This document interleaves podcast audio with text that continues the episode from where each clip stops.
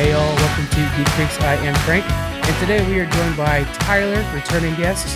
What's up, man? Good to hear from you, Frank. Yeah, yeah, we got Sean, What's up? and then we got the online warrior, Dan. Shabbat Shalom. I am not a Wi-Fi warrior.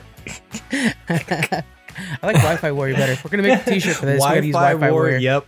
Yep. Make That's- it I a can see t-shirt. Wi-Fi. Warrior slash Kirby I'm gonna get the artist on it.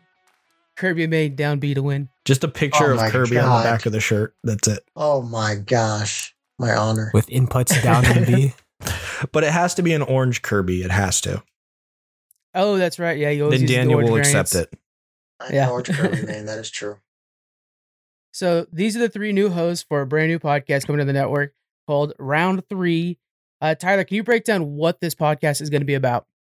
Really, the the point for round three is to kind of bring light to fighting games uh for anybody at any level. Um really we want to reach out to people who, you know, play games casually in general to kind of see the light in fighting games and give them a chance, regardless of if you're going to play them or watch them.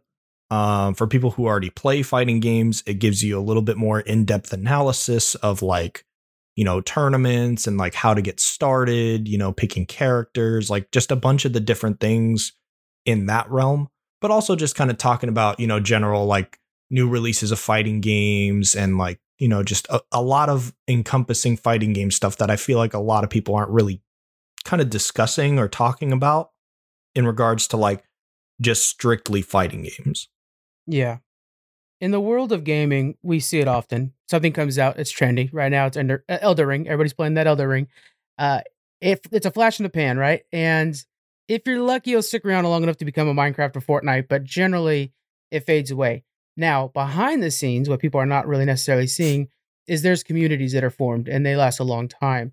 One of those is definitely the fighting community around each of these games. Uh, Sean, what do you think about these fighting communities? And is it a good place for a newcomer to try to test the waters in?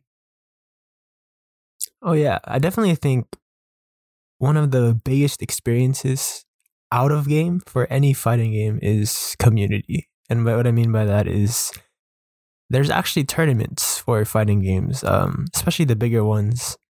And I'm sure you could find online Discord servers where you could find like a niche small community for one of those niche games. But if you can get out and go to a big tournament, say you're like a Smash player or a Street Fighter player, and find one of these tournaments, just the atmosphere there, the people you'll meet, I definitely think it. If you stick around long enough, it's a big life changing experience. And for us, that was Smash and going to Smash tournaments, and that's how all three of us met. And we're friends to this day post graduation in college because of all the strong bonds we've had and all the games we played, moments we've shared together. And it's just something that, since you have something in common, it's easy to kind of be yourself and it's comforting. So it's a it's a new place to find your comfort zone, even if you're in more introverted, kind of like I am Yeah. you'll, you'll you'll find it'll it'll bring that side of you. Probably the side competitive you've comfort zone at thought. that too. It's like, Mhm. yeah, you're hanging out with friends, Yeah. but you're also like getting intense. It's the, it's the spirit a of place of- competition. yeah. of. Exactly. And in that, there's a sense of belonging in there too. Yeah. So you guys met in Smash. Dan, what do you think is the best fighting community for somebody to join? Um, like specific game. Yep. Oh man, that I'm super biased towards Smash because uh that's where I that's where I started joining like a fighting game community. But um having been part of a few others and whatnot, um it uh so Smash is Smash is my definitive answer though. I'll say hundred percent just Smash. Because that's where I met some of my best buddies and that's the game I'm best at and that's the game I've played the longest and I've been to the most tournaments. But honorable mention, uh, I think Street Fighter players are dope. Like I think Yeah. they're so cool. They they they they wear cool clothes and they got cool stuff to say and and they look cool and I'm like, yo, you guys are you guys are cool. Like you guys are tight. I want to I want to hang out with you guys and go get like a a nice brew, a nice hot beer or like a pizza And um, I said hot beer. Don't worry, I don't drink hot beer. That's disgusting. Yeah, I'm about to But, um, question that real quick. um, it, it, nice hot brew, uh, nice cold brew, whatever. So Smash is a hundred percent the one I'd say, but honorable mention to honorable mention to Street Fighter because those guys are tight. From an outside observer, like Smash Brothers definitely seems the most approachable. Uh, returning to you, Dan, is there any crew that's that's like too arrogant for newcomers that are like, eh, those Tekken guys, they're a bit of jerks. You have to kind of wait till you're good enough for them. Okay, so if we're if we're if I can like go full on honesty, um, Yeah. if I can go full on honesty, um, so every every community has like hundred percent, just like any friend group or any school or any whatever has their downside. Every fighting game community has their uh, flaws and like toxic moments. But if I had to like give it give the cake to a specific group, um, ah, give me give me one second. Ooh, that's so tough because a lot of them are. So Tekken players are kind of there. There's a learning curve to get into Tekken, and like you got to Yeah. be ready for intensity, intensity with the people. Like all the Tekken players aren't like the chummiest, nicest. Like, hey, let's be best buddies. It's like, nah. Um, you got to be ready to kind of like fend for yourself a little bit. You got to be ready for some people to start talking some smack to you right off the bat, or like call you garbage and be like, hey man, you need to figure that out. You need yo, learn some frame data, scrub. Learn the frame data because you you don't you don't belong here until you learn some of that stuff. And you know that can be intimidating. Um, I wouldn't call them jerks or anything like that, but like you know they're tougher. They are tougher. That is for sure. So when you guys are listening to this podcast, it's going to start off very user friendly, right? It's the Smash Brothers of podcast. You're going to know what's going on, just down B and you're fine. That's, I mean, my go to on Pikachu, really. Then, as they discuss the topic, it starts to dive deeper into the world, deeper into the lingo, and it starts to evolve, evolve from a newbie podcast or for newbie fighters into pro fighters. That kind of knowledge only comes from being in the field itself. Uh, Sean, where did you start off, and how? What's the highest echelon of esports pro did you go? Oh, um, so I started off playing Marvel vs. Capcom 2. That's probably my first real fighter, I'd say. Yeah, If you don't count melee at the age of six, you know, throwing items So and good. of course. down being. It's so good. Um, but I played. I started playing competitively, taking it seriously when Ultimate Marvel vs. Capcom 3 came out, maybe like a year after. Um, and since then, I think around 2015, 2016 ish, I got into Smash 4 because by that time, Ultimate Marvel was kind of dying, and then I wanted a new game, and I I saw that there was a scene for Smash, and it was actually a lot bigger than I thought hmm and I knew that the inputs were a lot easier than like traditional fighters. So I'm like, okay, this is if I were to go big in something, it's probably this. Uh, long story short, um, I grinded and grinded like eight hours a day. Um, like four hours of playing, and then like maybe two to four hours of just watching either pros or myself. And I did that for about like a year or so. Around when I was 18 so then sophomore year i finally like got out to college and prior to that i never i never had the experience of going to a tournament because i was too afraid to ask my parents um i'm kind of the definition of not talking back to your parents and like saying yes Yeah, yeah, yeah. that's what you would get if that was my life Yeah. but um i had a little bit of freedom in college so i figured i'd I'd play for fun, even though at that time I considered myself retired because I had to focus on like nursing. Mhm. But I still had that competitive drive and I still wanted to compete and make friends because I never had that turning experience. And when I experienced it, it was addicting. yeah, got you hooked. I remember every loss I'd be like, I'm retired, I'm retired. But That's so I know, true. I know deep down, I know deep down I really wanted to pursue it. You never retire. I just never did. But it doesn't mean I didn't give it my best shot. Mhm. And um, for the GCU tournaments, I'm pretty sure I hold the highest and longest streak of dominance in GCU history. Mhm. It was about like a year and a half, I want to say, of like uncontested like first. Yeah, Um, and then I've won, I think, I've won one local, won about like fifty bucks, and then uh, I I got acknowledgement acknowledgement from Stroder, who's like a previous PGR player. He's like He's number one in hey, Arizona this still. guy's a hidden boss. This guy's a hidden boss in Arizona. So I feel like if I tried, I definitely could have gone further, but or tried harder and practiced more. But obviously, circumstances and priorities didn't. Right now, I don't have the drive for that anymore. Right, yeah. but Your side gig, Um, which is nursing, that is was my peak. very demanding.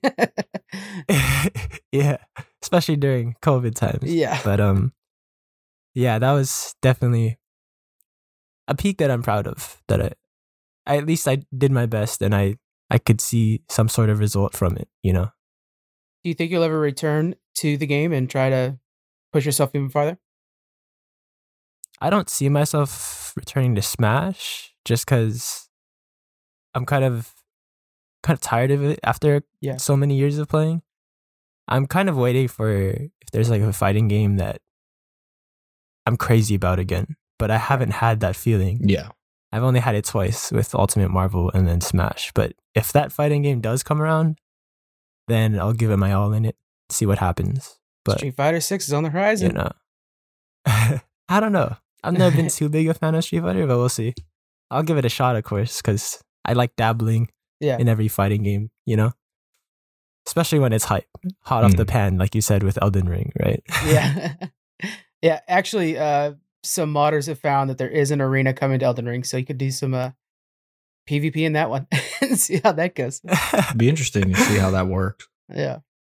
Tyler, you know, everybody on the on the podcast uh, has heard from you in the past, but why don't you give us a refresher of how you got into the game and uh, your experience as a coach? So I got into the game. I was about in middle school, kind of the era of when the GameCube was, you know, at like, you know, kind of the end of its end of its time. Um, Mhm. but all my friends played Smash. That's all we played together. I mean, we played Mario Kart Double Dash, Smash, and that was it. Like those were the two games that we all played together. And what I felt like what what got me really emotionally invested in it was just the style that the platform fighter gave to you Yeah. because there were you know I had played other fighting games in the past and like they were fun it's it's always fun to go beat up your opponent or beat up one of your friends in a 1v1 fighting game but that that platformer there was so much more like I don't want to say complexity but there was just something so unique about you can have your essential game plan to keep somebody off the stage like that can be your whole game plan and it can work for you and so I just loved that concept of like just something that's like, you know, you're you're essentially picking somebody apart while they're off stage. And I you know, competed a little bit.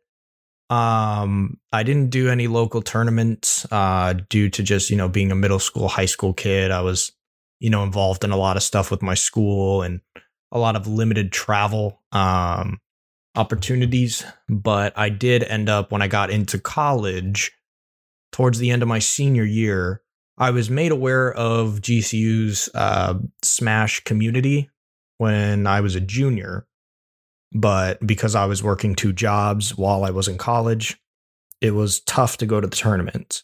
Yeah. But towards my senior year, I was like, okay, you know what? I don't need to work, you know, two jobs. I can work one job, have a little bit of freedom. And I ended up going to the Smash tournaments where I met Sean and Daniel. Um, got my ass kicked by Sean.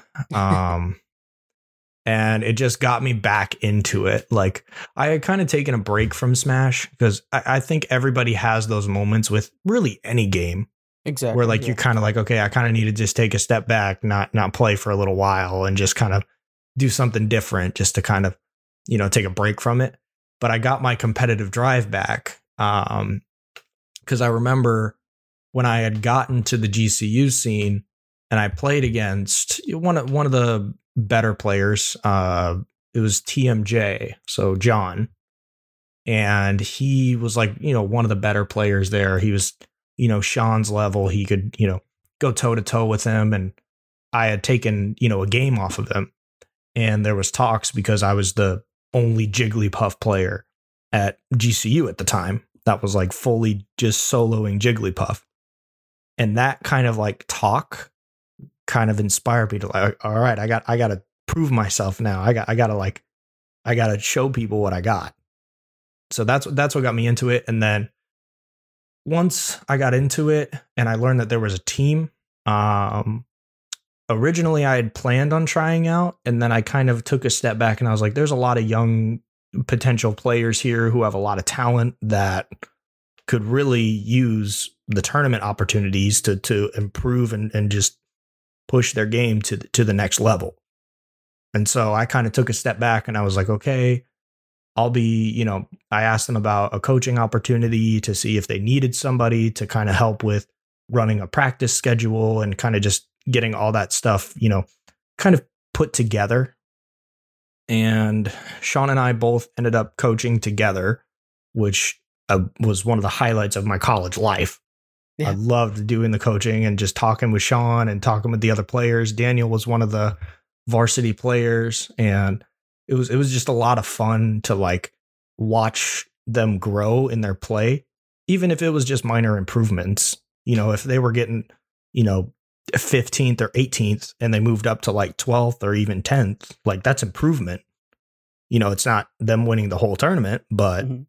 you're seeing the gradual improvement of players and seeing how they're finding out their mistakes and understanding you know pressure and and you know what to do at neutral like it was just so cool to be able to do that you mentioned in the past that you saw that you know I, I could be more valuable as a coach i can give structure what is the most important thing that you think a coach brings to an esports team or a fresh fighter team?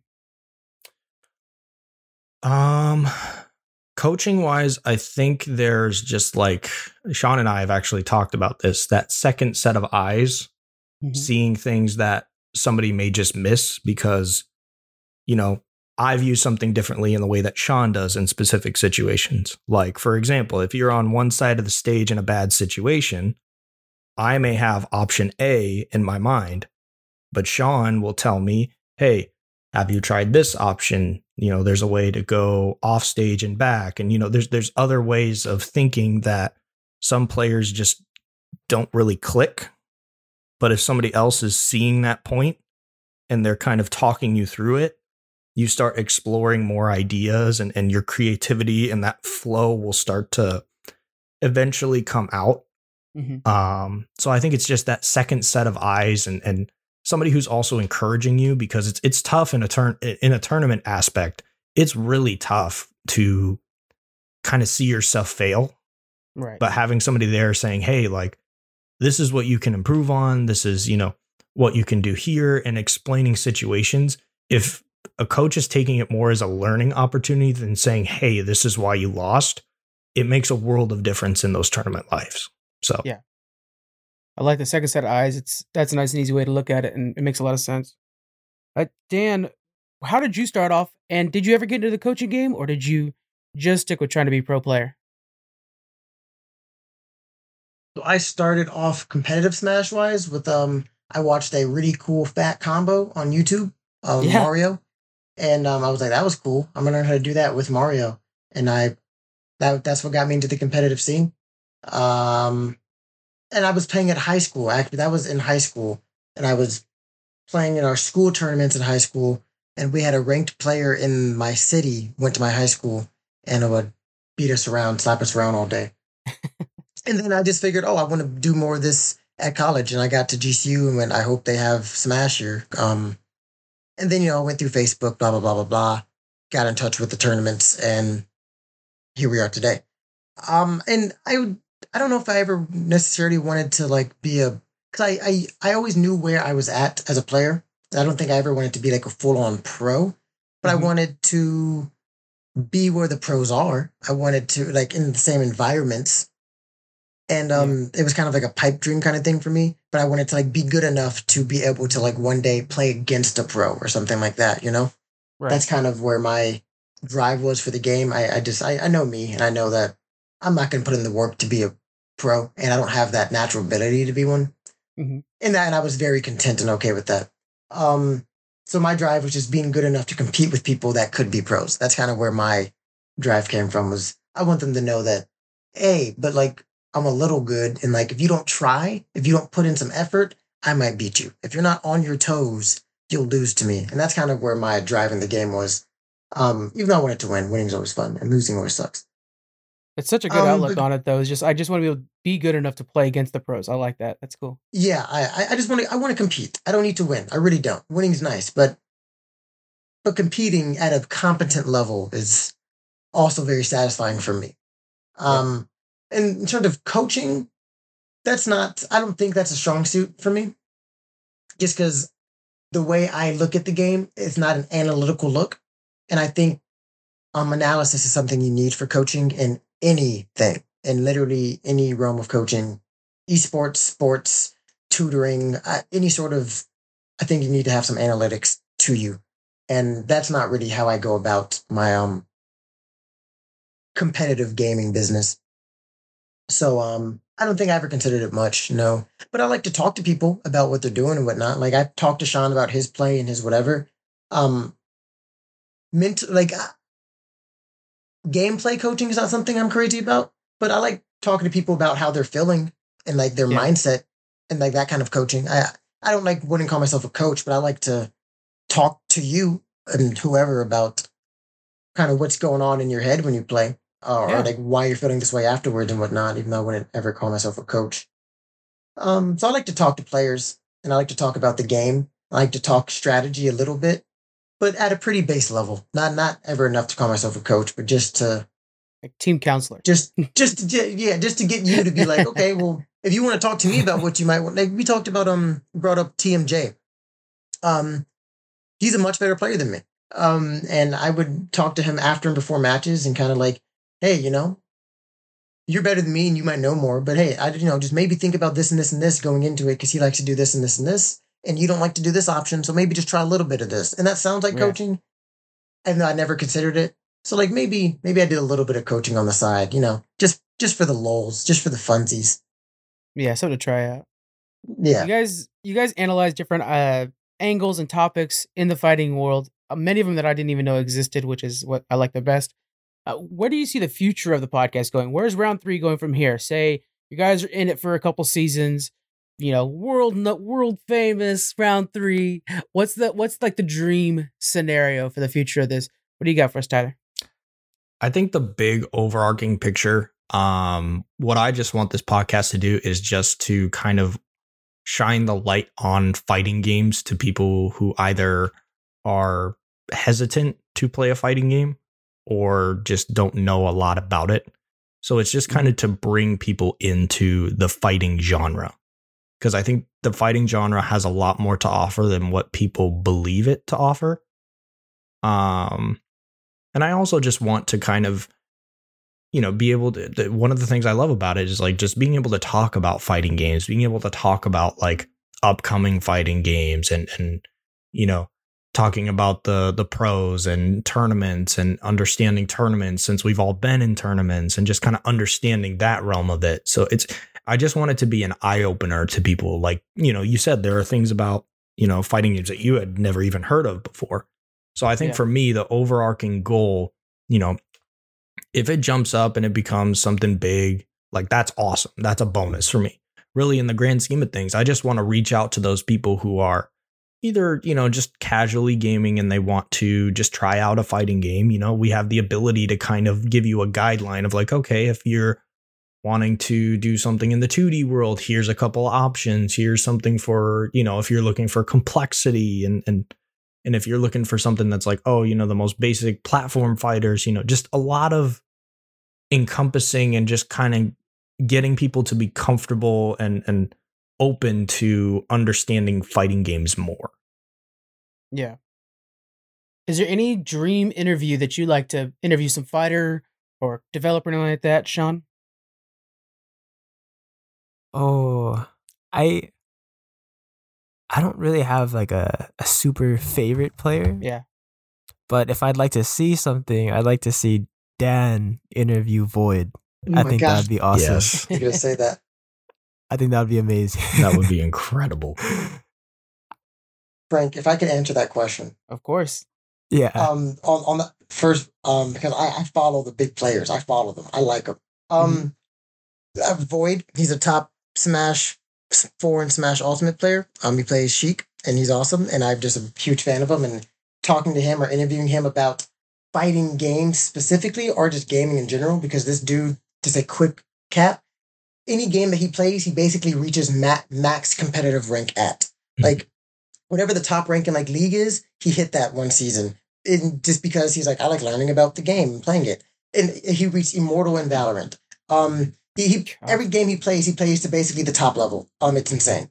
Yeah. Um da, um any of the top Japanese Street Fighter players, like Daigo or Tokido, they're just legendary Street Fighter players. Daigo the Beast, he had a manga made after him a Mhm. little bit. Um, and he's just one of the most iconic Street Street Fighter players of all time for the entire span of the franchise.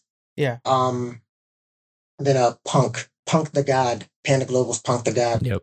Um, he's the best American Street Fighter player, and he's really fu- oh, and Smug, another Street Fighter player who's just super cool. Oh my God, there's so many. Yeah. Me, he's a te- That could me, be- he's a Tekken Seven player. He got drafted to do his mandatory. Um, he was a pro professional Tekken Seven player. Tekken player. He got drafted to do his mandatory service in the uh, Korean Army, Mhm. and then uh, he came back after his mandatory service, and then became like number one in the world again in Tekken. It's That's that's, dope. that's absurd. That's Yeah. absurd to me. to leave the Um, game, come back, and still be that good. Damn. Yeah. Like You didn't miss a step. absurd. It's And just to be like, yeah. dude, what? Like, were you playing during service? Because there's no way he was. But I just Yeah. think that's an awesome story, and I'd love to talk to him. Um, yeah. I would I would like to jump in on this question too, Of course, Frank. man. Of course. Um, I mean, I have a pretty obvious one. Uh, one of the guys that I actually started watching and got me into competitive Smash was Hungrybox, and I would love to just sit down and talk to him about play style, mentality, um, his run through Evo 2016, like just that that whole story was just like because I've watched, you know, I've been watching him since like I want to say 2014 when he was like first really struggling, but I was a puff player and he was like the puff player to watch if you were wanting to improve with puff. Jigglypuff players, what is it, like four in the world? Yeah. you It's- just gotta he's- know the other he's three in- guys. yeah. He's just insane. Like he is so good. And the other guy I would like to talk to um an interview is a Tekken player, Lil Majin. He is the Mhm. most entertaining Tekken player to watch. And he's just like he is so just structured in his, you know, basic knowledge of the game, but his mind games are just incredible. Like he is just Yeah. so good at at making you do things and just predicting what opponents are going to do and it's it's just so incredible to watch him. So that would be I would say if I had the opportunity it would be those two people. Uh developer wise, I would love to talk to just the people at Panda Global in general just to talk about Smash World Tour and what their goal is and just kind of like get more detail about what the objective is. Yeah, um thinking about it more, while I don't like super crazily want to interview people, I, I do want to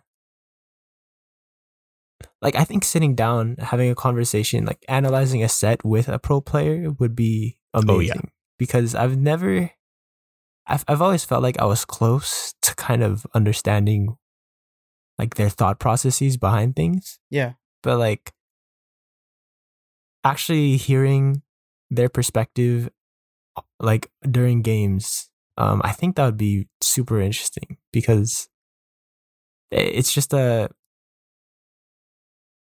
unlocking their their, their way of thinking basically Mhm. so i i'd probably want to interview like someone like Dabuz or like Tweek Yeah. and like see how they how they think during games because I think that would be uh, I don't know different like enlightening Yeah. really and then I think in terms of hype I'd want to interview someone like Justin Wong just like how do you stay calm during those you know pixel comeback situations like what do you what, what's going on through your mind type thing because the amount of pixel comebacks that that guy has gone through is absurd. It's incredible. And then for those that don't know, it's when any hit can touch, like any touch can kill you.